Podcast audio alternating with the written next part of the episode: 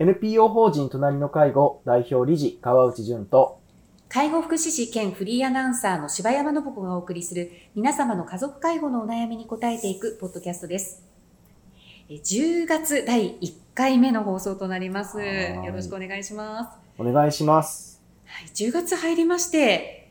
そうですね。まあ、緊急事態はね、今日が、まあ、9月30日なんですけども、明けました。はい。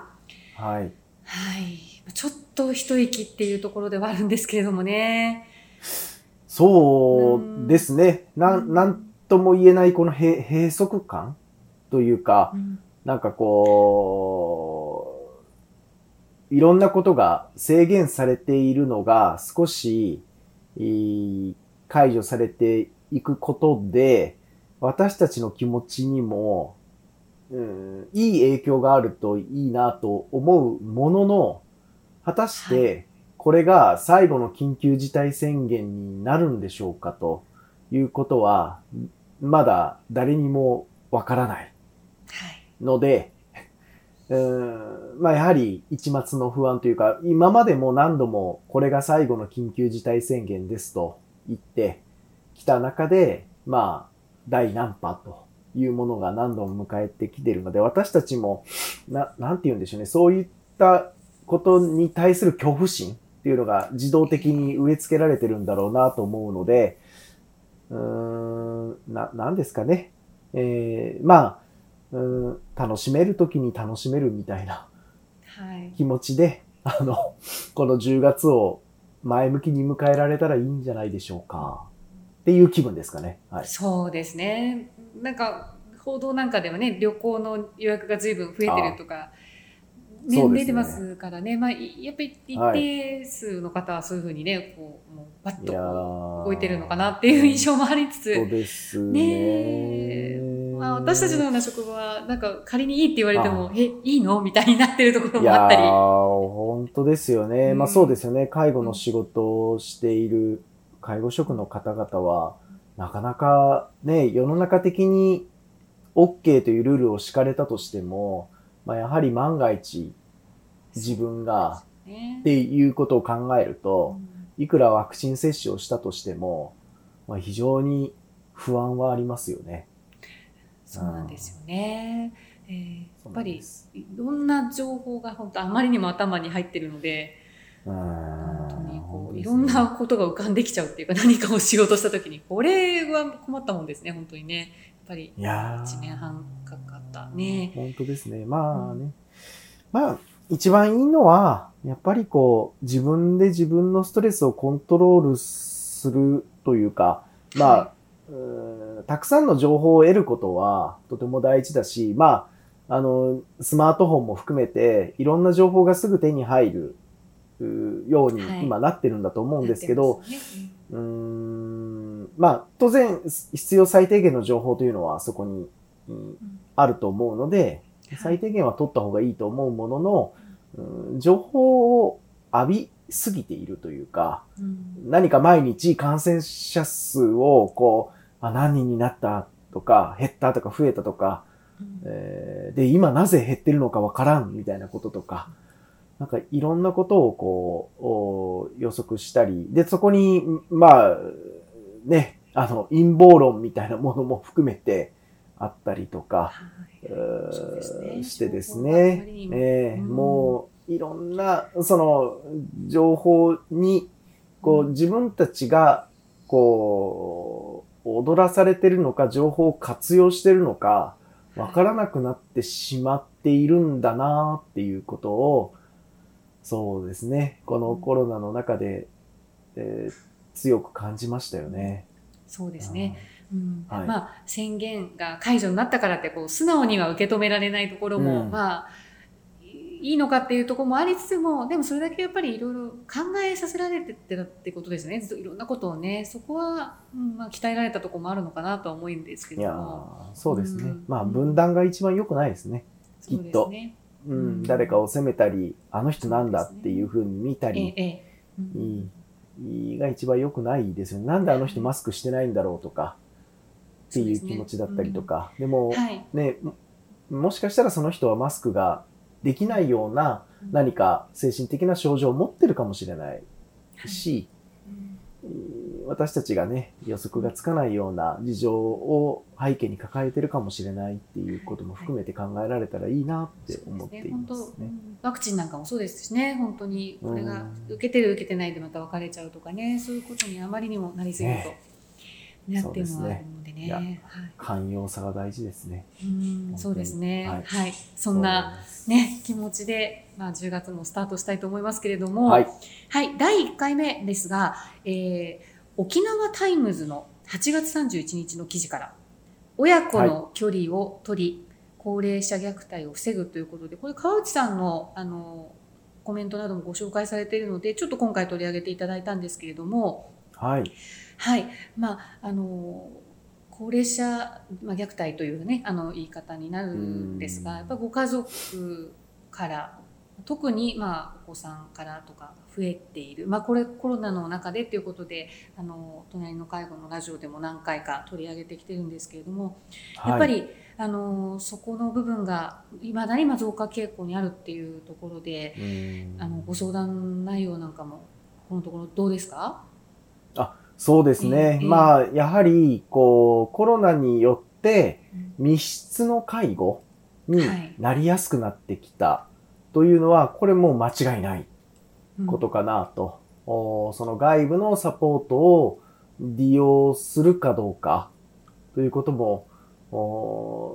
感染リスクからいろんな判断がされている、まあ、いわゆるその介護サービスの自粛というものが進んでいったりとか、はい、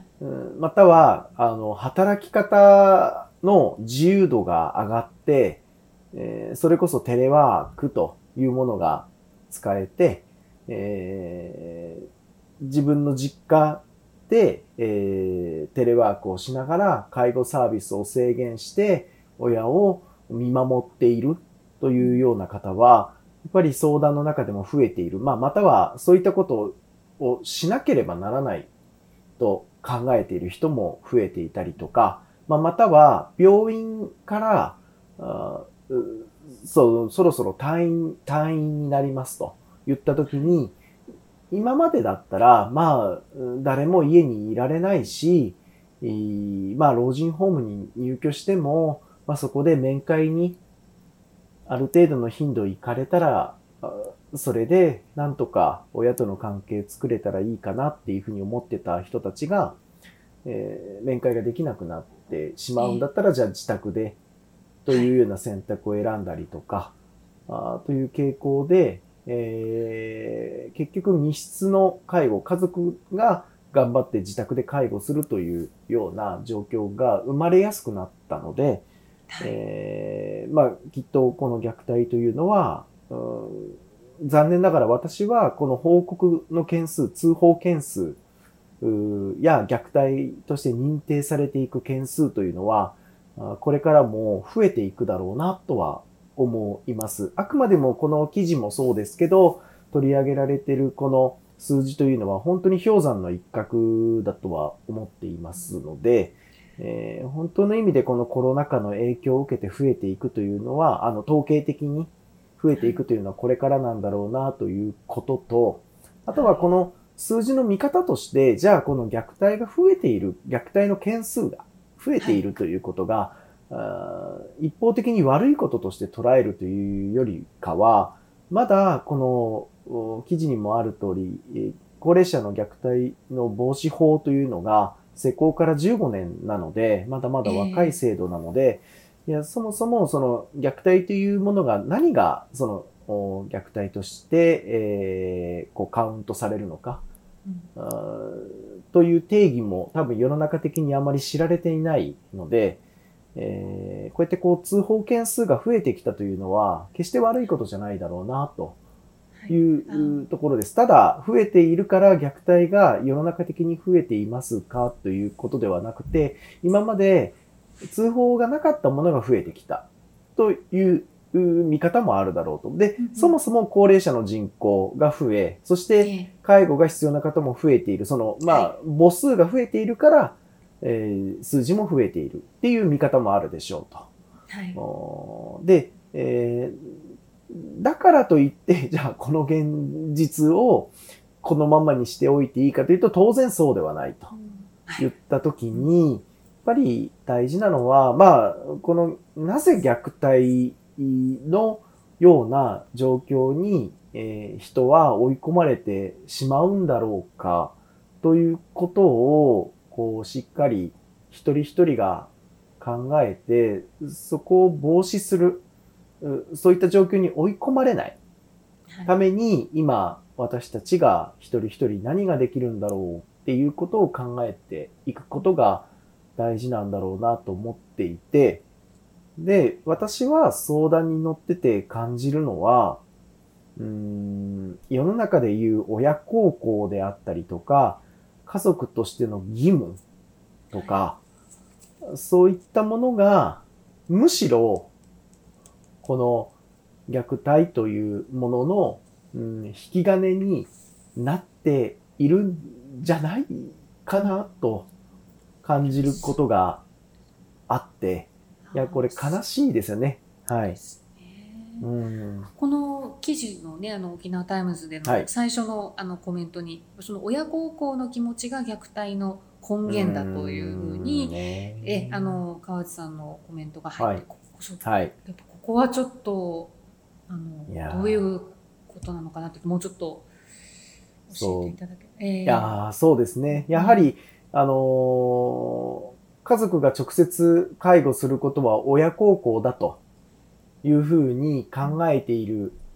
う方がまだまだ多く、うそして、えー隣近所やその社会的な要請としてもそのようにするべきだと思われてるんじゃないだろうか、うん。というような考え方ですかね。はい。こういった、こう、まあ、いろんな意味でのプレッシャーがかかって、えーで、つい、こう、他人を頼るよりかは、自分たちでやってあげなきゃという気持ちが、まあ、まずありますと。で、とはいえ、自分も働かなきゃいけないから、だから、お父さんお母さん申し訳ないけど、僕たちじゃできないから、だから介護サービス頼むねっていうような流れが今までコロナ前の状況だったのかもしれないんですけど、まあ当然いろんな働き方があるので、えーそれだけではないんですけど、ここに、えーその、外の人に頼むことで、コロナに感染をして重篤化しやすい高齢者が、自分の親だとすると、ここは、いや、外の人に入ってもらってもまずいだろうという考え方。まあ、介護サービスの利用控えというのがあり、そしてこう、働き方が柔軟になったことで、いや、これ、ここ、とばかりの、その親孝行がしやすい環境というか、それが促進されたような、されたしまった、されてしまったと。はい、はい、されてしまっったようなえ環境と。で、一見それが何か、あの、周囲から見ても、うーんまあ自分の中でも、こう、ああ、良かったなとか、えーまたは偉いねと言われるような状況があったりとかしたときに、うん、これが本当に親のためだと信じてやるものの、残念ながら、うんその先には悲しい出来事が待っているかもしれないということなんですよね。だから私も相談を受けてて、あ、もうこれは虐待一歩手前まで来てしまってるなというケースだったりとか、ええあもしくはもう残念ながらそういった状況に該当してしまうということで、えー私も残念ながら通報せざるを得ない場面もあったりしますと。なのでなんとか、はい、えーこういった状況が防ぐことができたらいいかなと。まあ、うんまずは、んその、うんまあ、このラジオの中でもよく伝えているかもしれないんですけど、テレワークというものが、本当の意味で仕事と介護の両立に資するものかと、非常にこう有効な手段であるというふうに考えられている、うこの誤解から解いていかなければならないかなと。実はそれは虐待の防止にもなるということはもう強く伝えたいところですかね。うんはい。そうですよね。ちょっといいことのように思われましたからね、テレワークが、促進が。いやーね、難しいんですけどね。まあこれ実態を見て明らかに、いやーこれテレワークというルールさえなかったらこんなことにはならなかったのにっていう現実がもはい。う本当に起きてるので、起きてるんですね。いやーこれは、うーん、厳しい。と思うんですけど、いや、あの、うーんいや、私はそこまでして親を、おなんとか助けてあげたいというその気持ちにはものすごく感動するし、いやー、自分にはそんな思いを持てるんだろうかというような気持ちを持つほど、本当に、あの、親を大事にするという思いというのに感動したり、なんでしょう、こう、恐れ入ったりするわけなんですけど、まあ、一方で、まあ、い一応、こう、専門職として、その介護環境というものを、うん客観的に、まあ、分析とかってね、アセスメントとかって言ったりしますけどね、なんかそういうことをしてみたときに、い、やー、これ果たして介護を受けてる方にとって、お父様お母様にとって、まあ、それは配偶者だったり、まあ、自分の子供だったりするかもしれないんですけど、本当に良い環境なんだろうかと。で、これはどっちが先に倒れてしまうんだろうかとか、いや、ここまで怒られてしまう子供からこんなに毎日怒られてしまうお父さんお母さんたちって、どんな気持ちで今いるんだろうとか。いや、それは介護のプロセスの中で仕方ないっていう側面を持っているのかもしれないんですけど、いや、それぐらいで済むんだったらいいいいんです。もう、うんただ、本当にちょっとした、えーきっかけで、えーそれはもしかしたら、えー朝下痢をして、おむつの中が、あーかなり、えーね、汚い話で申し訳ないですけど、便で汚れて、デイサービスの時間に間に合わないっていう風になり、一生懸命、こう、ね、綺麗にしているその最中に、起きるかもしれませんよね。もしかしたら。えーまたは、ね、夜何度も呼び鈴で呼ばれて連れて行くのに、えー連れて行っては排尿が、あの、まあ、おしっこが出ないとうんいうような状況があったときに、起きるかもしれませんよね。いやー、もう、うん、あの、お父様お母様家族を大事にしたいというその気持ち、その、うん、気持ちはもう絶対否定できないものだし、否定するべきではない。誰もそこに対して文句を言うべきではないけれども、うん果たしてそれだけが、その直接、親の介護に関わることだけが親孝行の手段だったんでしょうかということを改めてこのコロナ禍だからこそ問い直したいというのが、もう日々相談を受けている人間として強く言いたいところですね。ですね。うんはい。で、あの、一方、この記事の中でですね、あのはいまあ、介護職の、まあ、虐待についても触れられていました。ねはい。はい。はい。あので、川内さんが、あの、以前お仕事されていたところでも、あの、いろいろこう、やっぱり、ロロボットですって、うん介護のね、その、た助けになるものをやっぱり積極的に取り入れていくことだったり、それから、まあ、介護職の負担が重くならないような、やっぱりストレスマネジメント的なところも大事じゃないかっていうことも書かれていましたね。これやっぱり共通するとこところも多いんでしょうね。そうですね。ねえまあ、やっぱり、あのー個人のせいにしないっていうのは、もう全く共通していて、いや、はい。誰か、その悪い人がいて、えーそれで、その虐待というものが起きたというよりかは、その環境にアプローチをかけていくということがとても重要で、まあ、その施設の中であるならば、どうやって組織的にこの虐待が起きないような環境づくり、えーをしていくのか。それが、あの、まあ、まさに介護負担を軽減するためのいろんな介護機器の導入であったりとか、または、その研修であったりとか、その虐待というものが、あの、施設介護の中で、えー集団ケアというものの中で起きる可能性があるという前提のもと、ね。えーでは、あの、どのような予防策があるのかということを考える必要があって、で、これは実はそのお家族があ介護をしている中でご自宅の中で起きる虐待と実は考え方はその予防に対する考え方は似ていて、どうそのうん密室にならないような環境づくりができるのかということと同じなんですね。その、うん誰か、えーうんまあ、言い方は良くないですけど、こう、悪い人がいて、で、その人が、え引き起こした、えー悲しい出来事という捉え方ではなくて、誰でも、どんなあの人でも、いや、むしろ家族の関係性が結びつきが強い人ほど、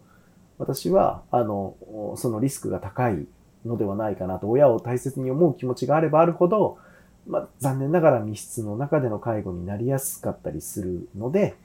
えーとにかくこう、誰もがそこに手を染めてしまいかねない状況なわけだから、から、とにかくその環境をそんな状況にならないような設定にできるかどうかではないかなと。から、私も企業の中で、えー予防的に離職を防ぐこともそうだけれども、家族だけで介護を抱え込まないような発信をしているということが、まあ、まさにこの虐待の予防にもなっていると思いますし、またそういう目線で、えー施設選びをですね、えー一ユーザーとして自分の親の施設選びをしていったときに、どうその施設を見ていくのかというときにも必ず役に立つはずなんですよね。えーはい、はい。あの、ただ建物が綺麗かどうかということじゃなくて、はい。やはり職員さんが余裕を持って笑顔で働いてるかどうか、そこに注目できるのは、やはりこう余裕を持ってご自宅でのケアとか、まあその、ご、その、支えるときに何が、えー重要なのかということを在宅介護の時からある程度家族の中で体現できていると、その施設選びの時にもかなり役に立つんだろうなと思うんですけど、ただもうとにかく追い込まれて、もうどうしようもなくなって、とにかくどこでもいいから入れてくれたらありがたいと。いうような気持ちで施設選びをしてしまうと、うもしかしたら、入居後に厳しい状況に出会ってしまう可能性があるので、とにかく今大事なことは、あ環境をどのように、えーこうアプローチをかけていくのかということと、今、残念なことにコロナという中で虐待が起きやすい環境下になってしまったんだな、ということを改めて、知って、だからこそ、防ぐ必要があって、その、ここに意識を強く持つ必要があるんだろうなと思いますね。うんそうですね。うんもともとね、このテーマで、あの、NPO も川内さん立ち上げられましたけれども、改めてこのことが本当に重要になって問われている、ね、今ですね。うん、問われてしまいましたね、うんコロナによって。あのーかなり、いいなんでしょう、こう、も、まだもう少し先に考えればよかった課題い